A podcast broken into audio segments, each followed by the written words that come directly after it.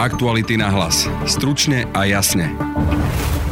Koaliční poslanci dnes znemožnili schôdzu parlamentu, na ktorej chcela opozícia odvolávať premiéra Petra Pellegriniho za to, že neodvolal štátnu tajomničku Moniku Jankovsku.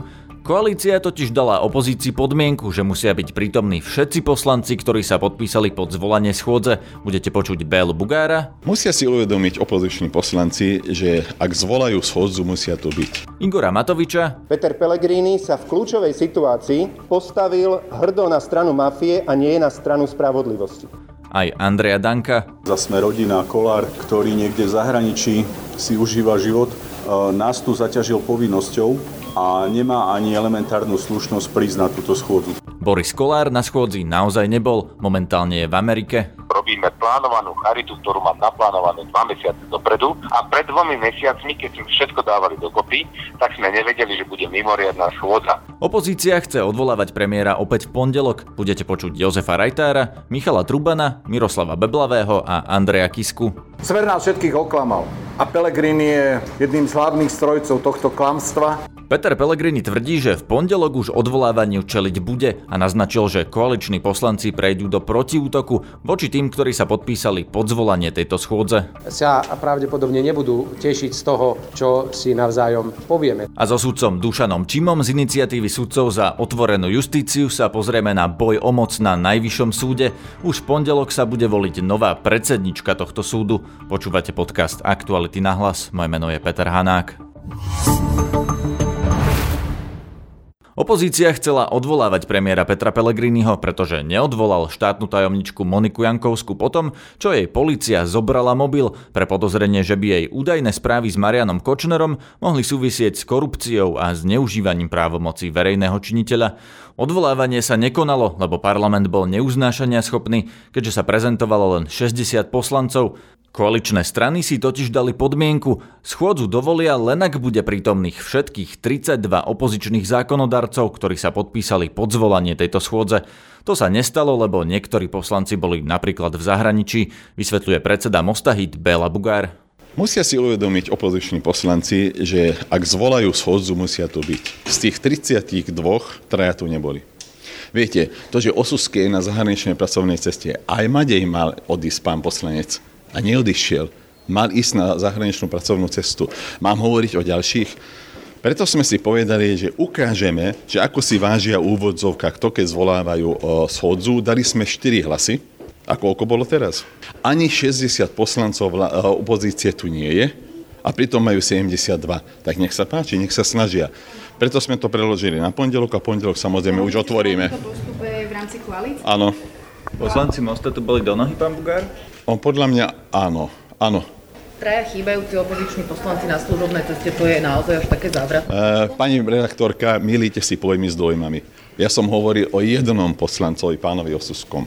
No viacerí e, Ešte raz, ešte raz, on je podpísaný, je na zahraničnej pracovnej ceste, ale ďalší dvaja nie sú na zahraničnej pracovnej ceste. Dokonca uh, jeden dovolenku je v úvodzovkách a pritom to podpísal. Uh, ale ešte raz, to znamená, keď odpočítam 4 hlasy, bolo tu dnes 56 poslancov opozície zo 72. Kto zvolával túto schodzu? Opozícia. Takže musia tu byť. Keď chcú pracovať, musia pracovať. Pondelok samozrejme otvoríme tú schodzu, budeme hlasovať všetci za, ale aby ľudia videli, že akým spôsobom pracuje opozícia. Igor Matovič Zolano však tvrdí, že takáto požiadavka je absurdná, aj keby prišli všetci opoziční poslanci vrátane Mariana Kotlobu, opozícii by hlasy nestačili. Peter Pellegrini sa snažil navodiť aj s Andrejom Dankom dojem, že oni zabezpečili dosť hlasov na to, aby schôdza prebehla. V skutočnosti, keď si pozriete hlasovanie 1051, vládna koalícia poskytla, keď to tak môžem povedať, opozícii až 3 hlasy. Ani jeden jediný hlas zo Smeru sa neodprezentoval. Ani jeden jediný poslanec Smeru dnes nebol de facto v práci. Ale keď si pozriete ich prezentačnú listinu, tak každý sa zapísal, aby mal plat. Čiže plat zoberú, ale v práci nie sú. Rozdiel medzi hlasmi opozície a koalície nie sú tri hlasy. Jednoducho máte výrazne väčší náskok pred nami, ale vy ste boli až takí granči, že ste nám dali tri hlasy. Jednoducho vy ste nám dali toľko hlasov, ak by tu aj celá opozícia bola do nohy, aby nemohla zbehnúť schôdza za vaše odvolávanie. Lebo by vám to bolo nepríjemné, ak by sme tu mali do nohy každého jedného. A ja by som za uši pritiahol Beblavého, za uši pritiahol Mariana Kotlebu, čo je absurdné odo mňa očakávať, to je jednoducho demokracia, ani ústava s, s takou hlúposťou nepočíta, tak by nám nestačili hlasy. Stále by nám 5 hlasov, myslím, chýbalo. Čiže oni vypočítavo dali tri hlasy, lebo sa strašne báli. Hneď po tomto hlasovaní som zastavil aj poslanca SAS Jozefa Rajtára. No je to jasná obštrukcia vládnej koalície, Smer, SNS a Mostu. Zjavne nechcú hovoriť o takýchto citlivých otázkach, lebo sa toho boja. Ide o strach z ich strany, strach pred verejnosťou, strach, že im to ľudia spočítajú. A čo hovoríte na to, že oni teda tvrdia, že všetci opoziční poslanci, ktorí to podpísali, tu mali byť? Je tu absolútne drvá väčšina e, poslancov, čo to podpísali a schôdza sa má normálnym spôsobom konať, ako je zvykom. Od vás niekto chýbal z SAS? Myslím, že od nás chýbal iba jeden ospravedlný poslanec. Pán Osusky, ak mám správnu informáciu, teraz pána Bugara sme sa na to pýtali, povedal, že mal zrušiť pracovnú cestu, veď aj poslanec Smeru Madej zrušil pracovnú cestu kvôli tejto schôdzi. Čo si o tom myslíte? Je to iba umelá obštrukcia, pretože pracovné cesty sú úplne bežné počas akékoľvek schôdze a ide naozaj iba o strach vládnej koalície pred verejnosťou a pred tým, že sa bude hovoriť o tom, ako premiér Peter Pellegrini zlyhal a ako zlyhal?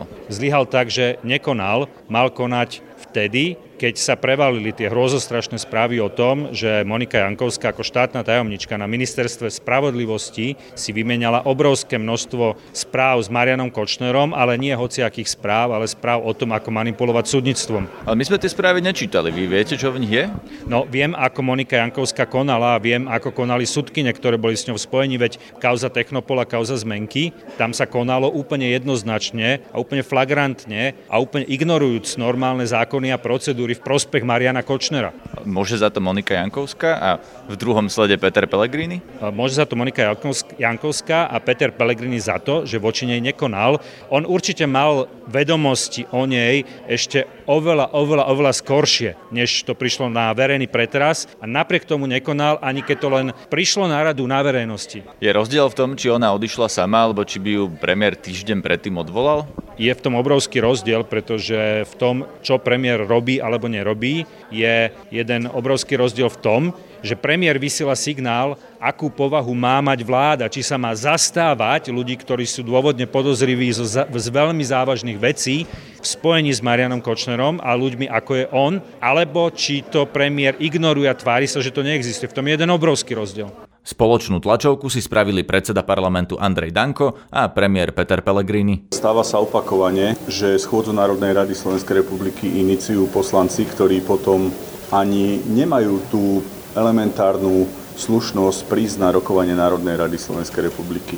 A máme tu poslancov, ako opakovane už to urobil napríklad pán poslanec e, za sme rodina Kolár, ktorý niekde v zahraničí si užíva život. E, nás tu zaťažil povinnosťou a nemá ani elementárnu slušnosť na túto schôdzu. A verím, že v pondelok o jednej hodine spoločne túto schôdzu zvládneme. Keďže koaliční poslanci najviac spomínali Borisa Kolára, zavolal som mu s otázkou, kde bol na miesto schôdze parlamentu. Tejto chvíli som Spojených štátov a nahrávam tu príbeh modrého z neba, preto lebo robíme plánovanú charitu, ktorú mám naplánovanú dva mesiace dopredu a pred dvomi mesiacmi, keď sme všetko dávali dokopy, tak sme nevedeli, že bude mimoriadná schôdza. Na riadnej schôdzi sa samozrejme zúčastním. Pomáhame tu jednému dievčaťu, ktorá, ktoré proste má e, zdravotné postihnutie, plní si jeden cen a chceme mu pomôcť e, Eh, aj operáciami navrátiť ho do, do života. Takže som tu kvôli charite a to, že pánovi Dankovi to vadí, tak eh, to mi je úplne ukradnuté, lebo pán Danko vie len okrádať Slovákov, ale nevie sa cítiť a pomáhať ľuďom. Podľa vás je to legitimný dôvod, lebo koalícia tvrdí, že ostatní poslanci si svoje zahraničné cesty, či už pracovné, alebo súkromné, alebo akékoľvek iné aktivity zrušili kvôli mimoriadnej schôdzi? Nie, ja, ja nie ja, pre mňa je dôležitý človek pomôcť ľuďom. A ja si myslím, že my sme sa správne zachovali ako strana. Podpisy sme dali. E, na dnešnej schôdzi boli všetci moji poslanci. A to, že som raz vynechal, prepačte mi to, za 4 roky, keď si pozrete, koľkokrát som vynechal, tak si myslím, že patrím medzi najmenej vynechávajúcich poslancov Národnej rady. Pán Danko vám vytýkal napríklad aj, že ste neboli na odvolávaní pani Matečnej, ktoré ste tiež ste podpísali sa pod jej odvolávanie vtedy som bol serov u lekára. Viete, akože... V pondelok tu budete, pán, pán Kolár, lebo oni hovoria, že... V pondelok nie, v útorok, v útorok tam budem. Nie. Takže ak bude ja schôdza pokračovať pondelok, znova tu nebudete, tak znova budú môcť použiť ten Nie. argument, že opozícia nie je kompletná. Ja sa vrátim v útorok ráno. Útorok ráno sa vrátim a prídem na riadnu schôdzu. Áno, vynechám dva pracovné dni. Keď má pán Danko veľký problém, nech to strhnem spadu. Ďalší z poslancov opozície, ktorí chýbali na hlasovaní, bol Marek Krajčí z Oľano. Ja som eh, po prvom hlasovaní, keď som videl, ako sa rozhodla koalícia postupovať v prípade tejto schôdzy, odišiel na pohreb svojho naozaj veľmi blízkeho priateľa, nedožitých 60 rokov, zanechal za sebou zlomenú manželku, zlomeného syna. Prepačte, rozhodol som sa ísť za nimi, pokondolovať im, objať ich, pretože to bolo pre mňa dôležitejšie. Je mi to ľúto. Ešte pred schôdzou parlamentu mali spoločnú tlačovku Michal Truban z Progresívneho Slovenska, Miroslav Beblavý za stranu Spolu, Andrej Kiska zo strany Za ľudí a Alojz Hlina z KDH. Ale je jasné, že pri odvolávaní uh, oni sa podržia, pravdepodobne odvolaní, odvolaní nebudú a oni sa toho odvolávania ani neboja. Boja sa, boja sa volieb. Ukázal to aj pán Fico včerajším svojim videom, keď sa nebál hanebne zastať uh, poslanca Mazureka a bolo jasné, že sa ne, nebudú báť spolupracovať dokonca aj s fašistami, aby ostali pri moci. Do parlamentných volieb zostáva menej ako 6 mesiacov, pravdepodobne 5,5 mesiaca a to ťažisko možností na zlepšenie situácie na Slovensku sa už definitívne presunulo na tieto voľby. Už ani keby dnes vláda padla, tak predčasné voľby sa neodohrajú možno viac ako o mesiac skôr oproti riadnemu termínu. To znamená, podstatnejšie ani nie je, či budú voľby v januári alebo v februári. Najpodstatnejšie je, aby sme v tých voľbách dosiahli zmenu. Že ľudia ako pán Kočner, pani Jankovská celá ich generácia už sa nikdy nebudú môcť vrátiť v žiadnej podobe. Premiér nezasiahol, keď videl, ako Slovenská národná strana nám rúca našu zahraničnú politiku a pre celou Európou sme si robili hambu. Premiér nezasiahol, keď videl, ako devastujúco sú vedené ministerstva ako školstvo, ministerstvo práce, sociálnych vecí, kultúry a ďalšie. Nezasiahol. Predseda vlády je bábkou v rukách predsedu strany Smer. A to, čo mi, ako som už viackrát povedal, vtedy Fico povedal, keď mi oznámil, že dáva demisiu, že sa nič nezmení a že bude vládnuť do súmračnej, sa naplňuje. Smer nás všetkých oklamal.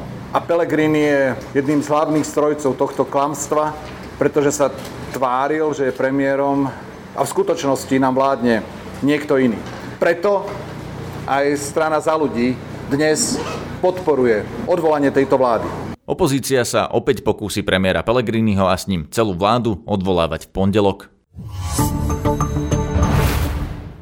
V pondelok bude aj voľba šéfa Najvyššieho súdu. Keďže Štefan Harabín sa kandidatúry vzdal, zostali tri kandidátky. Bývalá predsednička Ústavného súdu Iveta Macejková, bývalá šéfka súdnej rady Jana Bajánková a súdkynia Najvyššieho súdu Sonia Mesiarkinová. Doterajšia šéfka Najvyššieho súdu Daniela Švecová už nekandiduje. O voľbe som sa rozprával s členom súdnej rady, ktorý bude v pondelok voliť a zároveň sudcom Najvyššieho súdu Dušanom Čimom, členom iniciatívy sudcov za otvorenú justíciu.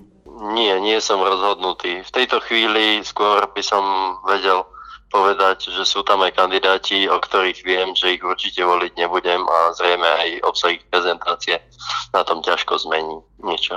A kto sú tí kandidáti? Myslím, že je to zrejme, ako už som sa v minulosti vyjadril, sú to z tých, ktorí, o ktorých sme už hovorili v minulosti. Tak viem, že vy dlhodobo vystupujete proti pánovi Harabinovi, ale okrem toho je tam napríklad pani Bajanková, pani Macejková, pani Mesiarkinová. Pani Macejkovej sa podpísali viacerí sudcovia, ktorí dovtedy podporovali Štefana Harabina. Je aj Áno, pani Macejková? povedať, Tak áno, to áno, vylučujete? Ona je, ona je jedna z tých, e, ktorých, ktorá mm, moje predstave e, predsedu Najvyššieho súdu nezodpoveda. Prečo? Mm, napríklad e, počas môjho justičného pôsobenia som ju zažil už aj v pozícii e, predsedničky Krajského súdu v Bratislave, ako e, mal som možnosť ju pozorovať potom aj počas jej pôsobenia v pozícii predsedničky Ústavného súdu. Už som mm, svojho času vyjadril výhrady voči tomu, aby nejakým spôsobom sa tu len nejakým spôsobom presadalo, presadalo z jednej predsedníckej stoličky na druhú. Toto je jediná výhrada, či je tam ešte niečo Je tam, je, tam, je, dôležitejšie? tam ešte viac, je, je tam ešte aj viacero výhrad ako tak, no ťažko by som ich formuloval. E, neviem, napríklad ešte by som možno ako z tej poslednej doby akože e, považoval za potrebné, aby pred, tou, pred úvahami o, o o tej prípadnej podpore, aby sa tam rozkryli napríklad aj tie pochybnosti o tom, o tom nadobudnutí toho, toho titulu, akože, ktoré prednedávnom vznikli. Ale ako celkovo spôsobuje riadenia vtedy, ako keď som mal možnosť byť radovým sudcom a e, nejakým spôsobom pocítiť, e, pocítiť riadiace opatrenie ako tak, tak som nenadobudol presvedčenie, že toto je osoba, ktorá, ktorú by som vedel podporiť na tento post. Čo bol problém? Čo bol jej spôsob riadenia? Som za to, že e, ne, nebolo, nebolo načúvané e, vecným a právnym argumentom proti určitým riadiacim opatreniam, ktoré boli znášané najmä zo strany jedného staršieho kolegu, s ktorým som mal možnosť pôsobiť a ktorého názory som si vždy veľmi vážil, pretože boli podložené a bolo treba minimálne sa s nimi zapodievať. Ďalšou kandidátkou, ktorú poznáme, dobre, lebo bola predsedničkou súdnej rady, je pani Bajanková. Aj voči tej máte podobné výhrady? Voči pani doktorke Bajankovej som v minulosti uplatnil isté výhrady, ktoré sa týkali najmä teda toho, že z môjho pohľadu e, relatívne neskoro e, sa nejakým spôsobom vymedzila voči metodám e, Štefana Harabína pri riadení Najvyššieho súdu, respektíve justície ako také aj súdnej rady. Mal som možnosť s ňou pôsobiť v súdnej rade Slovenskej republiky čiastočne mám pocit, že sa na, na tomto probléme pracovalo. Uvidíme e, z tej prezentácie. Ako, tak tak tam, tam by som možno až tak kategoricky tú, tú výhradu neformuloval. Aká je teraz atmosféra na najvyššom súde? Pretože ja som sa napríklad dopočul, že je tam taký zápas o túto pozíciu medzi pani Bajankovou a pani Macejkovou. Predsa len sudcovia sa podpisovali pani Macejkovej, niektorí, niektorí nie. Ako by ste vy definovali tú atmosféru na najvyššom súde teraz? Neviem vám nejak bližšie definovať. Priznám sa vám, že za mnou nikto nechodil s podporou ani jednej, ani druhej kandidátky, zrejme poznajúc moje názory. A pokiaľ ide o tú atmosféru, tak viem asi toľko, koľko vy. To znamená, že ten zápas tam ako vnímam, vnímam ako, ako určujúci medzi týmito dvoma kandidátkami. No a čo pani Mesiarkinová, lebo nebola v jednej z tých najvyšších funkcií v justícii. Viete povedať niečo o nej? Kto to je? Ja s ňou mám skúsenosť, e, keď som prišiel na najvyšší súd, tak pôsobila v pozícii predsedničky občiansko právneho kolegia Najvyššieho súdu, ktorú dnes zastáva pani doktorka Bajanková. Je, z môjho pohľadu ako teda dlhoročnou sudkyňou je, je sudkyňou, teda ja, ja som ju zažil ešte kedysi v minulosti ako sudkyňu Krajského súdu v Bratislave najmä. Rozumiem, pán Čimon, skôr sa pýtam na to, že či aj voči pani Mesiarkinovej sú nejaké takéto výhrady, že či si myslíte, že to je alebo nie je vhodná kandidátka na post predsedu Najvyššieho súdu?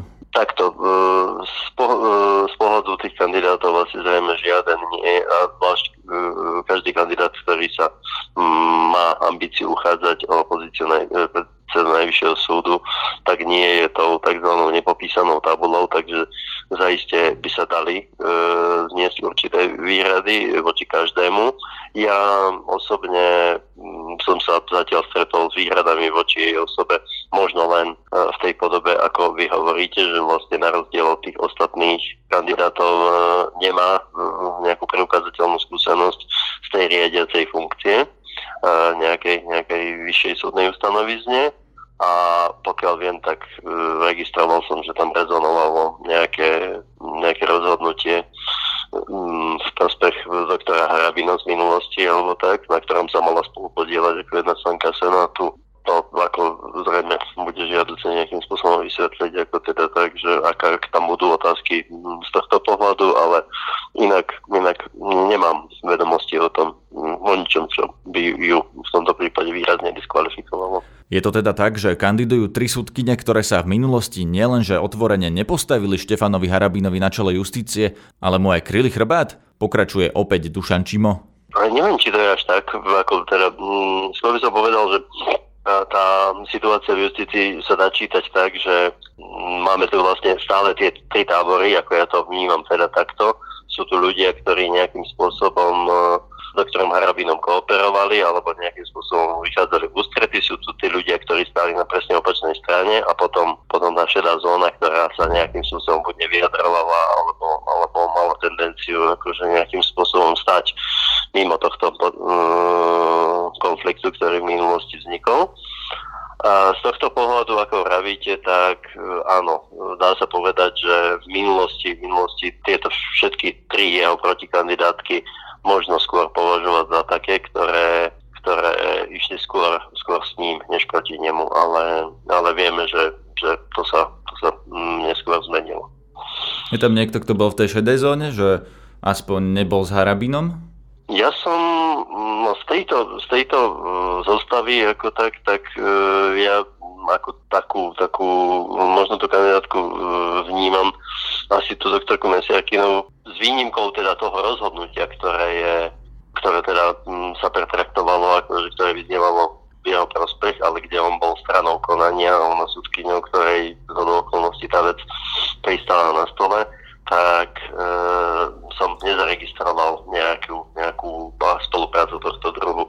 Skôr mám, ale to sú len sprostredkované poznatky od kolegov, ktorí tu boli skôr, lebo ja som predsa na najvyššom súde relatívne krátko, že pokiaľ išlo napríklad o postavenie sa za, za, za sudcov, proti určitým opatreniam vedenia, takže doktorka Mesiarkinová v sudcovskej rade ako sa dokázala postaviť e, proti takým opatreniam, ktoré nepovažovala za správne. Môže tá pondelková voľba skončiť patom, že nezvolia nikoho, alebo je to podľa vás pravdepodobné, keďže máme, ten kandidát potrebuje získať väčšinu v súdnej rade? Netrúfam si toto vôbec odhadovať. E, možnosť je tu aj tá.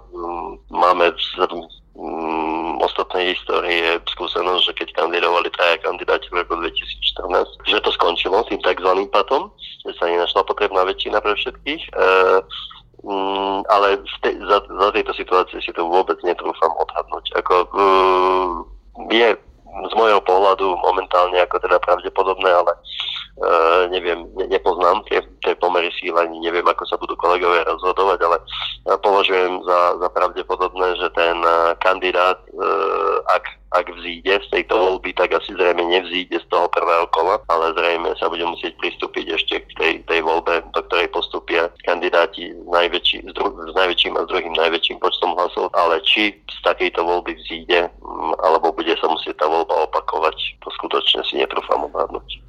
A to sa vykoná tá druhá voľba ešte v pondelok, alebo to bude Tá sa vykoná tam, áno, tá sa musí vykonať tam a potom, e, ak by e, táto voľba nebola úspešná, tak potom je tam povinnosť, tuším, do 120 dní od, od uh, vykonania takéto neúspešnej voľby vykonať, vykonať ďalšiu voľbu. Ten systém je založený na, na princípe párnych a nepárnych volieb, v ktorých sa nemôžu zúčastňovať e, e, kandidáti z, z predošlej voľby. To znamená, že vlastne kto kandidoval v tej tzv. prvej voľbe, môže kandidovať až v tej tretej, nemôže kandidovať v druhej, v tej bezprostredne nasledujúcej a, a podobne. Napríklad ten, kto nebol úspešný v druhej, nemôže kandidovať skôr k tej štvrtej.